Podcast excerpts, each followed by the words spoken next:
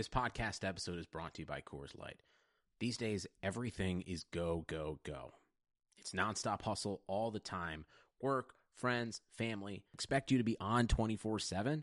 Well, sometimes you just need to reach for a Coors Light because it's made to chill. Coors Light is cold lagered, cold filtered, and cold packaged. It's as crisp and refreshing as the Colorado Rockies. It is literally made to chill. Coors Light is the one I choose when I need to unwind. So when you want to hit reset, reach for the beer that's made to chill.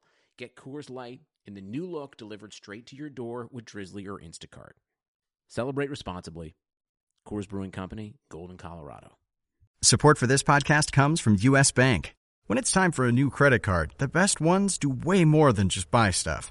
And that's why U.S. Bank offers credit cards that make every day more rewarding. Earn cash back, score points when you shop, dine out, travel, or binge watch, or get a low intro APR.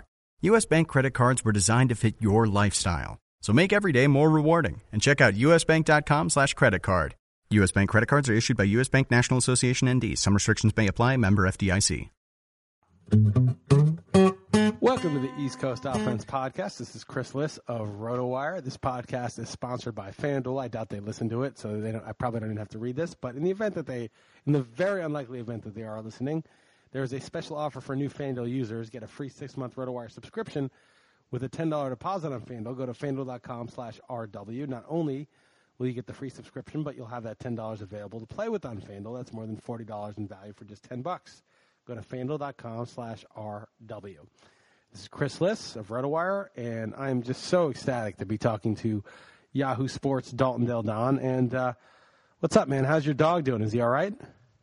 Yeah, I just came back from the vet. It's just every 3 years you need to go get a rabies shot, or the county tracks you down and attacks you. And he had a little growth going on, and I'm a bad owner, and I had basically ignored it. But so far, so good. I mean, he's 9 years old. He's a boxer. They don't typically last longer than 10 years. So, but everything went okay, relatively.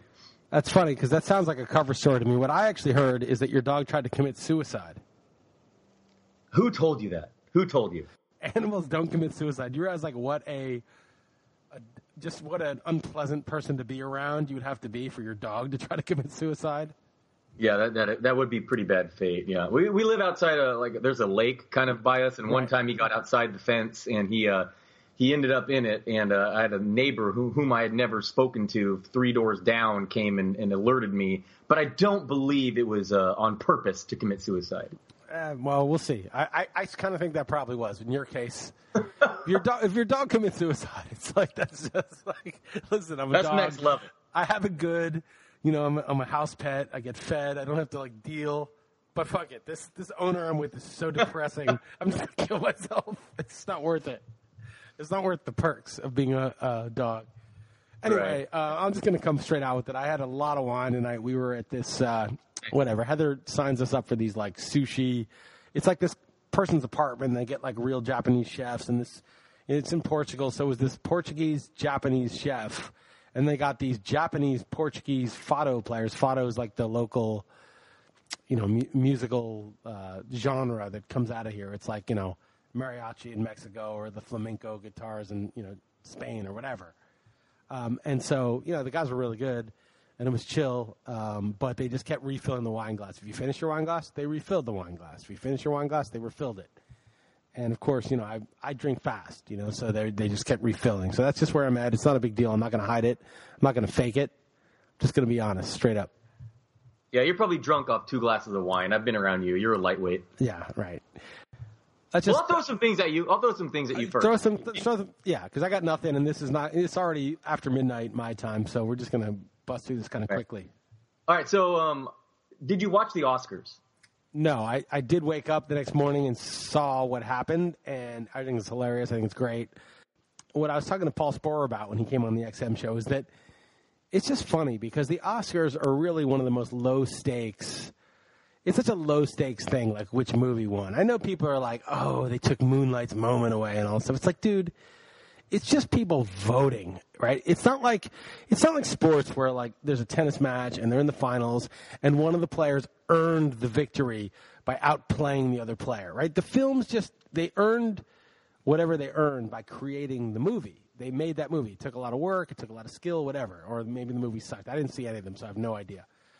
But good or bad, the work you put into it is what made the movie. People voting is totally irrelevant to that. It has nothing to do with it. And so the whole idea of like, oh, what a moment for them or whatever, it's like, dude, it's just some fucking people voting. And it's all a bunch of millionaire Hollywood people. Like, who gives a fuck which one won?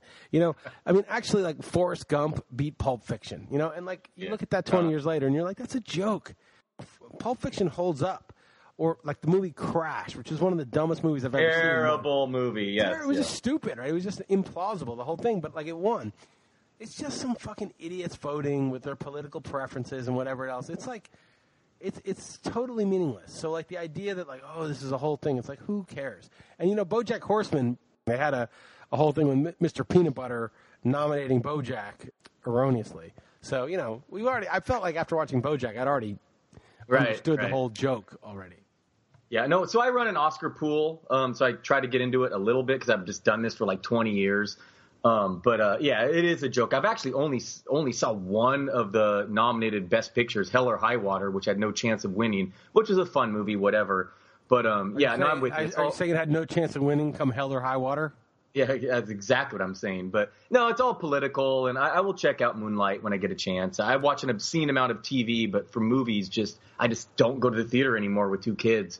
But, so anyway, that was pretty crazy, though, what happened. I'm a big Adam Carolla fan. He was a joke writer for Kimmel, and so I tune in, like I said, my Oscar pool. But pretty funny that the ending of the Best Picture happened in that way, and Warren Beatty totally trying to defend himself and all that, just total chaos. So I was curious if you... It's not like a surgeon, like, leaving a scalpel in somebody or, like, you know, taking out the wrong person's kidney or something. It's fucking who cares? It's truly right. Low stakes. You know, I mean...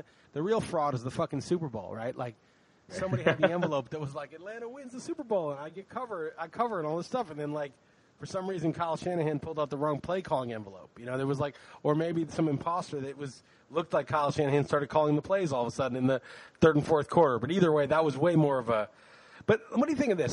You know, people have been saying this on Twitter, and it's not original or anything, but the idea that, like, you know, the Super Bowl was totally over, yet somehow the Patriots won. The Warriors-Cavs series was totally over, yet somehow the Cavs won. The Indians-Cubs series was totally over, yet somehow the Cubs won.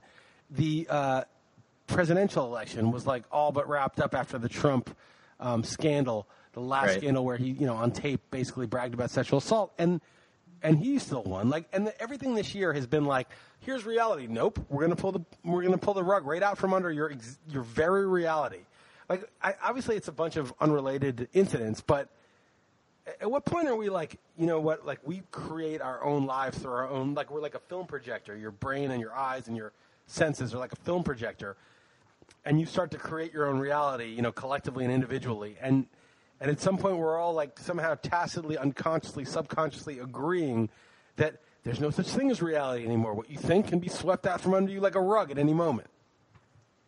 Hell, the Cubs may not have made the next series. I was at the game personally in San Francisco when they entered the ninth inning up 3 runs in Game 4 of the divisional round. Right. I mean, but I mean that's one thing. But I'm talking about the finals. Yeah, where everybody in the world is watching these larger events. Like, I'm talking about the World Series. Sure, I'm talking about the Super Bowl. I mean, the Super Bowl is fucking ridiculous. It's 28-3. Okay. The WPA was like, it was actually under 1%. Yeah, of course, but those probability things don't mean shit. Those guys are whatever. I mean, it's they don't take into account the cascading of certain things, but whatever. Okay, so it's 28-3. Not only that, they were up 8. All they had to do was kick a field goal. They're up 8 and they got the play to Devonta Freeman. It was like a 50-yard play that got them in range. Right. The game was fucking over. They would have needed an onside kick. Yeah, it could have happened, but that would have been totally, you know, fluke miracle. Okay, so what do you make of this then? What is your conclusion? I don't know. I just feel like, you know, Trump, obviously everyone knows Trump just makes shit up. And it started with Bush, where like some Bush dickhead who was in the administration was like, we create our own reality. We're an empire now. I feel like we're in an era where like reality is just sort of, it's so much more fungible and flexible than one would think. And, you know, again, I'm talking about a bunch of unrelated, unconnected incidents. Not correlated at all. It's different sports, an election, the Oscars, but it's like, you won Best Picture. No, actually, that's wrong. You won Best Picture. At the moment they announced La La Land as Best Picture, their win probability for La La Land was like 99.999%. But yet, no, there was an error. Of course, you know, it's like, think about the win probability in that case. It's like all, and think about what the most watched programs in the world are, right? I mean, there's some shit like in India, some cricket match, I'm sure that's huge. But it's the Super Bowl one, Super Bowl, the Oscars two, the World Series, and the NBA Finals, and the presidential election. I mean, these fucking things are, you know, any events in the U.S., those are five of the most watched events in the U.S., and all five individually, independently, were like, this guy's going to win. Nope, that guy won. You know, I mean, it was just really, it's really uncanny.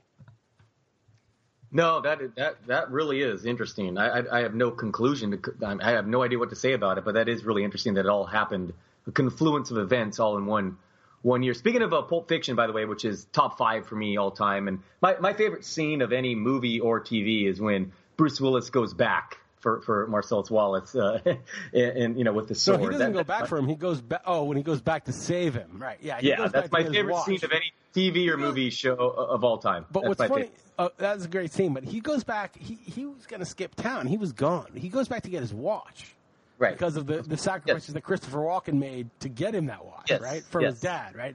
And so that's why he's back. That's the only reason he's even in Marcellus Wallace's orbit. And then Marcellus Wallace tries to kill him, but so he has to run him over. And then they get into that situation where he, out of the goodness of his heart, goes back to basically save his nemesis. I love it. They're literally at each other's throats, about to kill each other, and then he goes back to save him. Zed's dead. The beauty of it was that is because as bad as Marcellus Wallace was, and he was basically Satan, he had like a 666 taped to his head. The level to which Zed was going to with Marcellus Wallace, he found unacceptable. It was exactly. He found that too far. Like, that too far. It may be Satan, but this is a bridge too far. Exactly. No, that's literally my favorite scene. Anyway, I brought that up because I just watched Hateful Eight yesterday. Have you seen that? I have not seen it. Okay, so I watch all of Tarantino movies in theaters, and this one I waited a while. So never mind, you haven't seen it. So it's 2 hours and 45 minutes long. And basically the entire movie takes place in a cabin, and it's worth watching. He's obviously a decent filmmaker, so I would recommend Hateful Eight. Right. It's worth watching. Check it out. I'll check it out. I like Quentin Tarantino in BoJack, who decides with Todd that it's not really a movie. It's what was it? What did they decide it was? It was some sort of like subscription to a fruit basket subscription. Right. Yeah. I like that. That was good. Yeah. All right. So my main worry right now, just in my life, is Kevin Durant going down. I mean, I was sitting there, in person, Game 7, and I've just totally said to myself, it's okay that I had to witness that because it would not have Durant would not have gone to the Warriors had they won that game, and he's even since then come forth and admitted as such. So, you know, it's okay. You know, they won 73 games last year without him, but. Jesus Christ, Liss. Durant has a bone bruise and an MCL sprain, and all I care about are the Warriors. I mean, I can't care about the 49ers. I mean, what am I going to do with myself? I don't know. I mean, just commit suicide. I honestly, like, just end it. Just think about it, right? I mean, if Durant plays and is completely healthy, the Warriors have a very, very good chance to win the championship. And if he doesn't play or if the injury extends more than a month, then they just have a good chance to win the championship. And I think that discrepancy is enough to kill yourself over. Yeah, that's probably enough. I mean, well, we already dealt with this. I mean, Curry got his MCL sprained during the playoffs last year, and he couldn't shake Kevin Love in the final possession of the most important, you know, moment in basketball in the last few years. So even if he does return, Durant might not be fully healthy. And most importantly, I have a sizable, by far, I'm not going to reveal it, but a very big bet. Like 1,000, right? How much was 1,000 against the field? Yes, with Andy Barron. I got 10% of that, so I got 100 on that. So I'm sick of sending you money. So hopefully Durant, look, I never root for injury. I hope Durant gets healthy in a week and then decides to walk the earth. Like, it's such a miraculous healing. Look, there you go. Tying it back to Pulp Fiction. Absolutely. Absolutely. Like, it's such a miraculous healing. Like, he's supposed to be out a month, and, like, he's back a week, and then he finds the Lord. He's like, there's no way that I could have been back a week without the Lord's intervention. And you know what? I've got more important things to do than basketball. I'm out. Right. All right. Well, I hope he returns and decides to continue playing basketball. All right. I'm going to throw this to you for the rest of this podcast but before that, I will say, I did a $350 entry fee, a RotoWire NFBC league. I'm going to do one, a $1,500 one later this month. I'm not even just shilling because you work for RotoWire. I think it's the best. It's the best way to go. I've looked at all the options in NFBC, and I think the payout for the big money payout, if you win the whole thing, and for your league, I honestly think it's the best return on your investment. So anyway, I got the number one pick, and I put my money where my mouth is, and I took Clayton Kershaw. A real man would have taken pitchers in rounds 2 and 3 also, but I do. Well, I took Yu Darvish round 2. Ah, Yu Darvish, that's such a bad pick. Yeah, no, that's great. What are you talking about? What God, you're such a fucking idiot. It was funny. Both those win the Cy Young this year. Both of them will. I'd be shocked if Darvish won it. If he's, assuming he stays healthy, he's got a chance. But yeah, if only he could strike out a few more people, right? I mean, what is your beef with Yu Darvish? He's in Texas, right? So it's a bad park, and he's coming off some weird back injuries that haven't. It's not like he got surgically repaired or like he's better. He's just still sort of. Could aggravate that at any moment. So he's an injury risk, and he's in an adverse situation, both league and park-wise. So, I don't know. He does strike out a lot of guys when he's completely healthy, but his ERA is probably going to be in the 3s. His whip will probably be over 110. So I don't really see how – I don't see the draw just from a guy who's a big strikeout guy. I didn't have this option, but would you take Kluber over him? Oh, of course. I would take Kluber over. And that guy's coming off a huge workload. I'll do a side bet with that. Sure. Right now. Anytime. You want to just who has a better year? $100. Okay, $100 done. And then, okay. And remember this for me because I might not. And then Carrasco, I would take over him too. I think I would take Strasburg over him. I take a lot of guys over Darvish. Lester. Well, I mean, you're talking Carrasco and Strasburg too, my guy. I would not argue that. I love obviously Strasburg. I love him. So anyway, Vlad, a guy, RotoWire writer. Vlad Sedler, not Vlad Putin. Right, correct. Noticed this and brought it up, blah, blah, blah. But I want to get to another point real quick that a guy in this league is like a shark, I guess, on NFBC. And I love this, the fact that there's people that are so smart and so good in these NFBC leagues. And he said he chimed in on Twitter and said that I stepped into a hornet's nest and basically mocked my draft. And I love it. It's funny. It's great. Some guy who's apparently won a lot of ultimate champion, whatever, won a lot of money on the NFBC. Apparently was in the league with me and knew whom I was and stepped in and talked some shit. Right. Obviously, didn't know what he was talking about. Your draft was garbage. Yeah. I actually really like my team, but so it actually made it far more interesting for me to follow this league as it was before. So I'm now you're motivated. You're motivated. Exactly. Yeah. Speaking of motivation, so if we win the NBA in the League of Leagues, are we going to win the whole thing? Is that yes? And we're currently in second, a couple points down, but ahead of. And I love that Cousin Sal personally talked shit to us recently in an email today, which I love, and he's apparently going to be in person. I booked my flight, and I'm going to do it. I'm going to go out there for League of Leagues, and I'm going to be in person for our next one, which is just going to be a 1-year. I like all the changes, by the way, all the rule changes we don't need to get into, but they all seem pretty significantly as an improvement. So, yes, we will win if we do come through. So it's no longer a keeper league, this three sport league. It's not a keeper league anymore. Right. Correct. Interesting. Okay. Sal tried to step to us, and I felt like I slapped him down. I threw you under the bus while we read it, but I didn't realize that we were still in contention at the time because I hadn't looked. So. Oh, we absolutely are. Yeah. No. He's just saying that. No. It's a battle to the very end in the final basketball season, and we have a lot of stuff to talk about. A couple weeks, but I'm curious if you want to do the whole punt, starting pitching, and baseball again, and all that stuff. But we. Either way, it's pretty cool that at worst, we finished second overall. At worst. Right. And part of it was those NFL.com guys were just mailing it in. They had no chance. Like, there was only like 5 or 6 contenders, like Sporer. Yeah, but Jake on the flip Seeley, side, Jonah trading. Us, yeah. Sal and Brian, and maybe one other guy. But that was it. There was like 6 guys total that were even like serious contenders at all. Yeah, Jake Seeley was good, but I mean, the main thing is Jonah Carey ripping people off in trades. Right. It's amazing that we finished ahead of him. Yeah, but even so, his draft was so inept that he couldn't salvage. It was unsalvageable.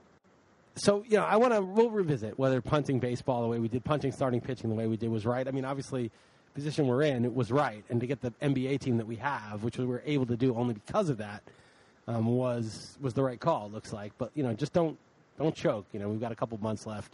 And also, I see that we're in second in the NFBKC league that you're running. Oh, man, the team in first is like 30 points. I know, but you're cutting in their lead a little bit. You know, there'll be injuries, people sitting. Don't, you know, go all out, you know. Don't mail it in.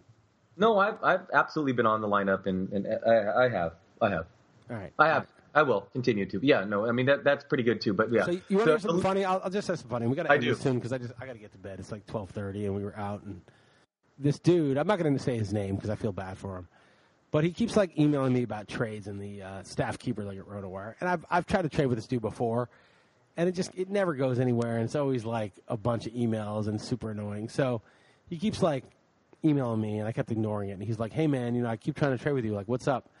And I'm like, listen, just make me a fucking offer. I didn't say fucking. I said, just make me an offer. Like, don't waste our time.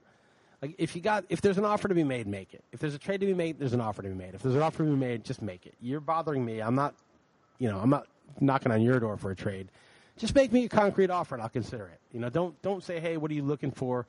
Fuck that. I don't have time. Right? You know what I mean? It's like, just make me a fucking offer. Give me an option, and if it's a good one, if it's reasonable, I'll consider it. And if it's good enough, we'll make a deal if there's a good fit. So I said, make a real offer, and we'll consider it. And he writes back, how about DeGrom for Carlos Correa? Now, Correa is like 3B or something like that in that league, meaning we can keep an extra year at 3 and extend him or whatever, and DeGrom's like the same situation. But, like, obviously Correa's worth more than – it's not even – that's just a stupid – so I just emailed – after, like, a week of just not even responding to that, he writes – thoughts? And I write back, make a real offer and we'll consider it. Just make a real offer. Like, making a ridiculous offer isn't making an offer. It's just, it's not even doing anything. It's just, we're back to square one. So he's like, so DeGrom is a piece of garbage? You know, he's like, I don't know. I'm trying. I have no idea how you value players. And I was like, dude, just make an offer that a sane person would consider. That's all I'm asking, you know? And here's, for point of reference, here's the ADP. And I just pasted in, like, the NFBC ADP. He's acting like, oh, I don't know how you value these guys. Like, what do you mean you don't know how I value these guys? I value them like fucking everybody else values them, pretty much, more or less. And then he's like, got it. And no need to use the term sane. I'm really trying to see here if there's a match and don't want to waste our time. The ADP will help. Like, what the fuck, man? Like, how many years have we done this? What do you, like, oh, the ADP, what a revelation. Like, there's an ADP, and there's, like, places where guys are going. And, wow, the guy that I'm getting is, like, in the 7th round. The guy I'm asking for is the guy in the 2nd round. Like, how is that?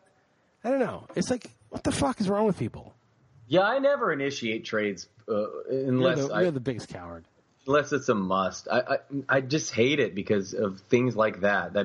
That's absurd, of course. Like, and then I get frustrated, and then you just I'm glad you insulted this person. Well, by the way, I didn't really insult. I was just like, dude, like, seriously, like, if you're gonna send the email that I have to then read, and eventually, if you email me 3 more times, respond to, like, have a purpose. Like, have a, you know, like just have a reason for living your life. That's all I'm asking.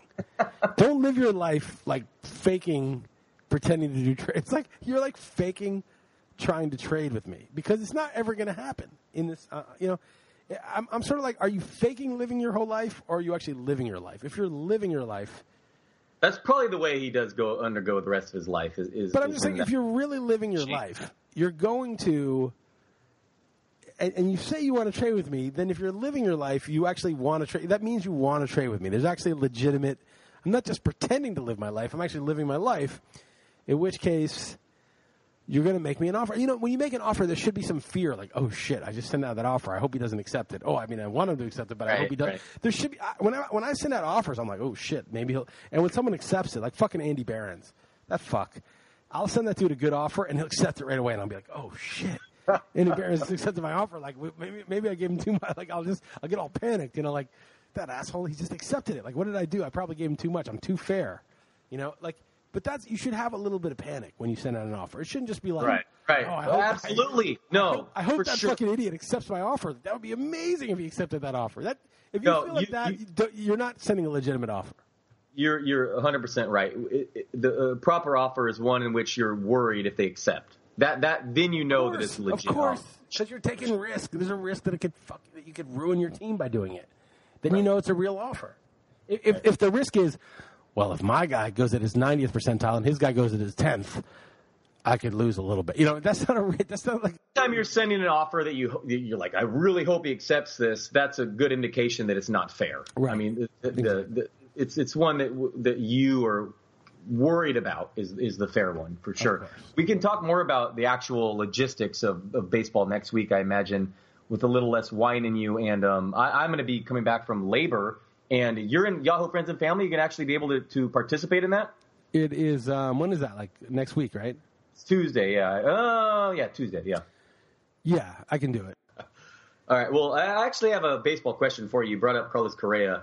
Whom would you take gun to head, Carlos Correa or Corey Seager? Probably Correa because he can run, but they're both close. I keep going back and forth. All right, okay, all right.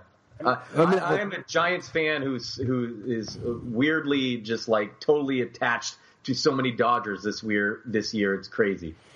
I mean, what's your case for Seager over Correa? I mean, they're both, you know, I mean, young, obviously, but in the same position and all that. I don't know. It's a coin flip. That's why I asked you. So I could see it. Correa, I drafted, I think, 7th overall in Friends and Family last year. Kind of disappointed after a really hot start early. But, yeah, I mean, I don't know. I that's why I wanted your opinion, because I'm going back and forth. Yeah, I mean, I think Correa can steal 20 bases if he's healthy, and I think that's a real difference maker. For what it's worth, Steamer has Correa at 17. NFBC has Correa at 17, Seager at 19. Steamer has so close. Correa at 22, Seager at 25. So they're both pretty close, but both of them have Correa higher for what it's worth.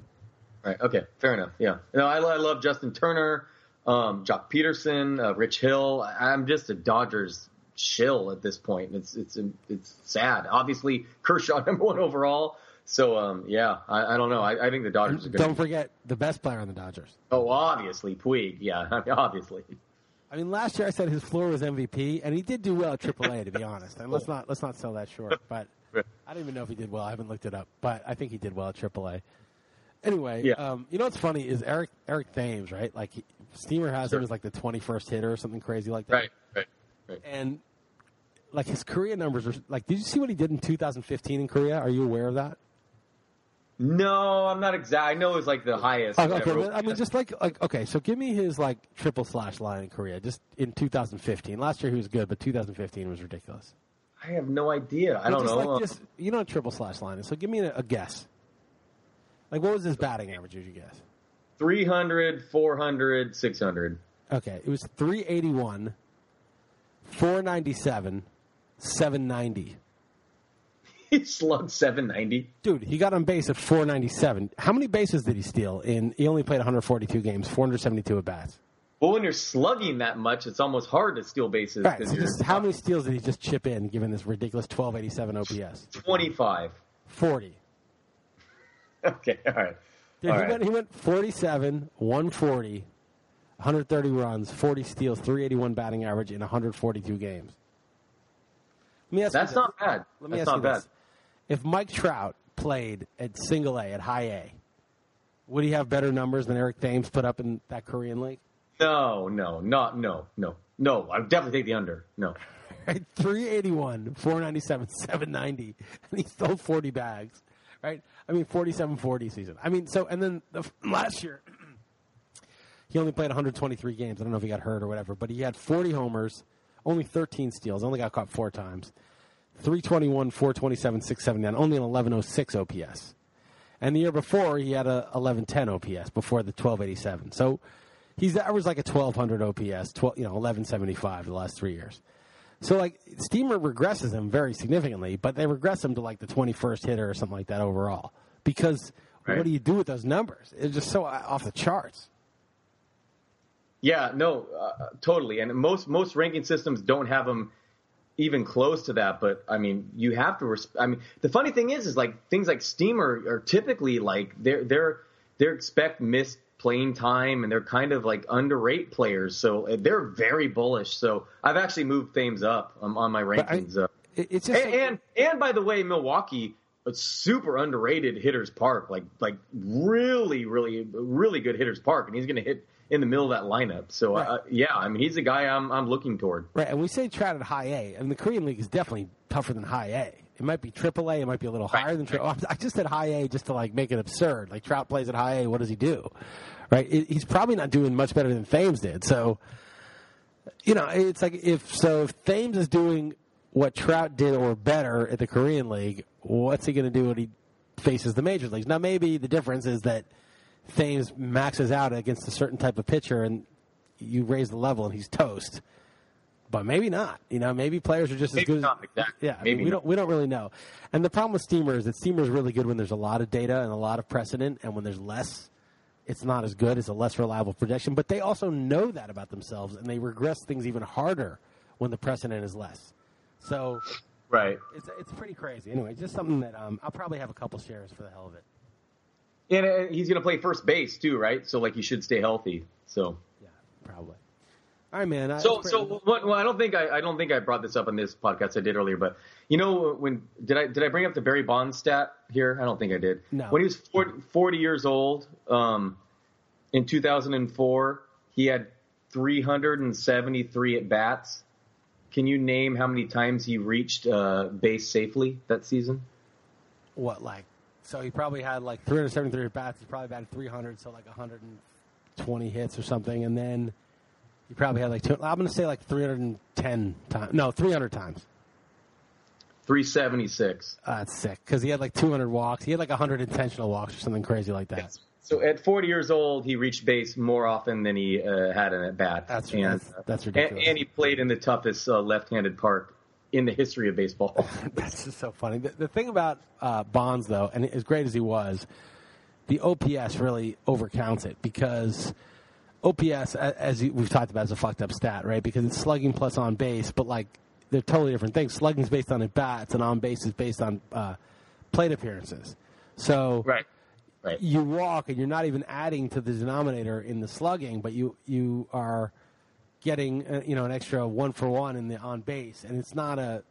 It's like put it this way, like a way to show that it's fucked up is like if you had 1 home run and 10 walks, what would your OPS be?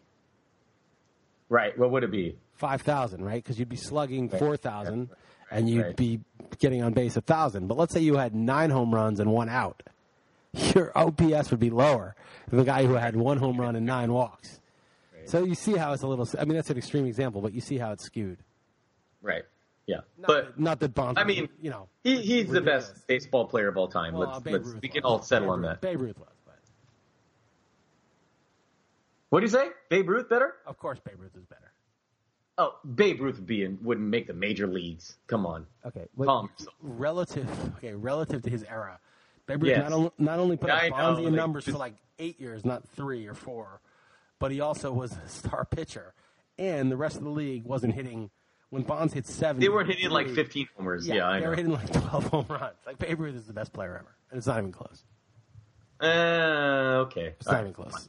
That's the only argument, is Babe Ruth relative to his era is the only argument. And then you could never say that anybody, more than like 15 years ago is even in the conversation. Like some dudes from the 70s, you think like Mike Schmidt, or somebody like that, like best third baseman ever, arguably. Like you get a guy like Joe Morgan, maybe best second baseman ever. He's got to come with his normal, his size and his, build into the current majors.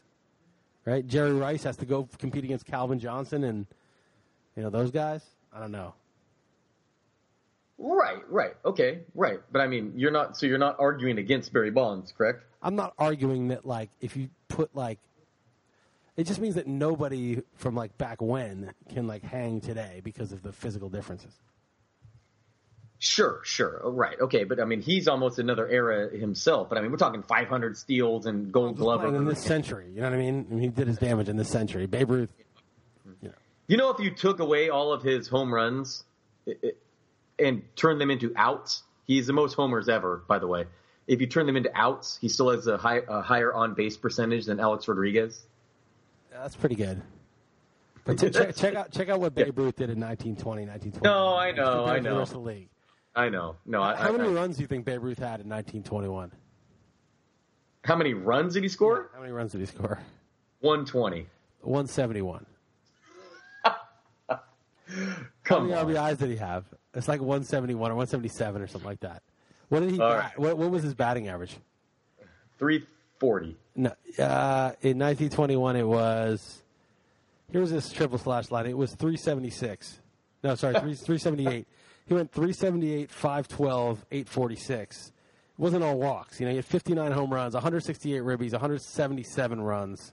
And he was pitching? He stole. Well, no, he didn't pitch that. He stole 17 bags. He got caught 13 times, though. He wasn't a great base stealer. Yeah, that's pretty silly. All right, fine. All right, and especially relative to what the other players. Put it this way: Babe Ruth led the league in home runs in 1918 with 11. Okay, he led it in 1919 with 29. He led it in 1920 with 54. He led it again in 1921 with 59. Yeah, that's pretty crazy. Yeah, no, it's a whole. Who's a better basketball player if your life depended on it? Jordan in his prime or LeBron James? LeBron. Okay, I was talking to Dre about this on the radio. So, like, LeBron was the rookie 2003, 2004. And by, like, 2004, 2005, he's already scoring, like, 28 a game with, like, 7 and 7 with, you know, good percentages. And so he's already, like, in the best player in the league conversation in 2004, 2005, right? Like, yep. Already it was, like, him, Garnett, Duncan. Some people thought Kobe, but I don't think so. Maybe tail end of Shaq's prime. And, you know, now this is, like, 11, 12 years later, and who's the best player in the NBA? It's LeBron. Like, nobody is the best player in the NBA for 12 years. This is fucking nobody. I mean, Kareem. Oh, if anything, he's better, too, is the thing. If anything, he's if you're like, who's the best player in the NBA 10 years ago? Oh, LeBron. Who's the best player in the NBA now? LeBron. Like, when has that ever happened? And he's always healthy. Like, just what a beast. I mean, put it this way, like he's like he's not Venus. Serena Williams of tennis. Like Serena Williams is like the best or second best player now. It's like, well, almost 20 years ago, she won her first Grand Slam in 1999. It's like, who's the best female tennis player in 2000, 2001? Serena Williams. Who's the best player in 2010? Serena Williams. Who's the best player in 2016, 2017? It's like most athletes, you're not the best in the world for that long, and you know tennis is different. Oh, she's one of the best athletes of all time for sure. Not just female athletes. She's one of the best athletes. You know, ESPN did its 100 best athletes like a while back. She'd be top 5. Oh, totally agree. It'd be like number 1, and they had Jordan number 1, which I thought was kind of cowardly. I wouldn't have put him number 1, but they had like Babe Ruth number 2, Muhammad Ali, people like that. Jim Brown was pretty high, but like Serena would be up there. She'd be in the top 5, and LeBron, no question, in my opinion, would be in the top 5. Well, I mean, he's. I don't really get the argument why he's not clearly the best athlete ever. Like, I mean, what could you argue possibly that he's not the best athlete of all time? Well, he's only won 3 championships. Bill Russell had like 10. Oh, okay. I know it was easier. I mean, he's the size. He's bigger than Karl Malone, and he's the best. Oh, you mean this physical specimen? But what about Shaq? Shaq was 7'1", 310, and like could dribble and move his feet. Like Shaq was ridiculous. Yeah. And like guys like Giannis are coming to the league. We're 6'11". You know, and can handle and pass and fast as hell. There's a lot of crazy, like, physical freaks. Calvin Johnson was running. Obviously, it's getting bigger and better. And Calvin Johnson ran like a 4.35 and was 6'5", 240. Right. Like, yeah, he's a better athlete than Jerry Rice. I mean, no question. But LeBron, okay, what is that? What are you arguing? I mean, it's evolution. No, I'm just saying that, well, it's not evolution because evolution is about survival, right? And so, like, everybody survives these days, you know. I mean, it's like, and the fact that you survived, you're barely doing it. But. That's what I'm saying. Like someone like you, the fact that you can, you know, feed yourself is a miracle. But the point is, like, it's not evolution. It's just, I mean, it's evolution of sport because more and more money goes into it, more and more training. But your physical athleticism is not really evolution. In fact, if anything, it would be going the other way. Please explain yourself. I don't get it. I do feel like it is evolution. I want to hear your evolution is natural selection. It's like, okay, well, you know, people, you know, let's say you're like just really dumb and you can't like survive. Well, you die, and so you don't reproduce. And so smarter people who are able to like salvage shit and cooperate with each other and do whatever survive. So the humans kept getting smarter and they kept getting more savvy and whatever until we, you know, our cerebral cortexes grew and we have bigger brains than our ancestors. So that's like normal, right? That's evolution. It's about survival.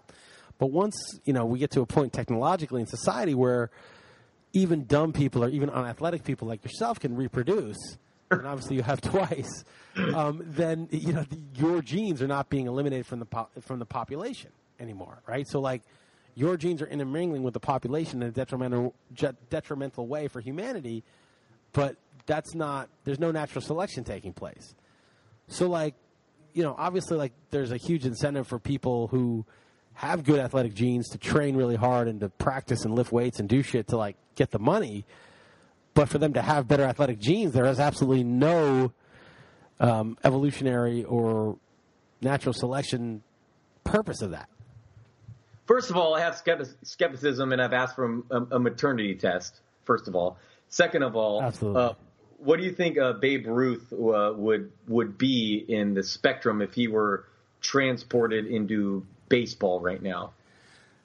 I mean, I think he'd be a monster still, but it's impossible. Really? To know. Yeah, I think. I mean, the thing is, like, those guys were throwing like 80s, so like seeing a guy throw 100 might be a problem for him. I don't know, but like eye-hand coordination. So you think he would be in the major leagues and be a monster? Is what you think? I think probably if you're that much better than everybody, yeah, I think so, right? Yeah. I think, Ted Williams, same thing. Like, I think that, they're all – it's not like Babe Ruth was, 6'1" or whatever. I got to look up his exact height. I can look it up right now. He was 6'2", 215. It's not like right. He couldn't hang. Yeah. I mean, he was kind of fat, but I'm sure he would just lift some weights or whatever to – and the other argument, too, would be like if he wasn't eating hot dogs and drinking beer, imagine if he had like a trainer and all this other stuff they're helping. Yeah. So, yeah. But I think coordination, baseball is really one of the sports where I think you could transpose people. I don't know about those pitchers in the dead ball era. It's a different ball, but like a guy hitting home runs in the dead ball era, I wonder,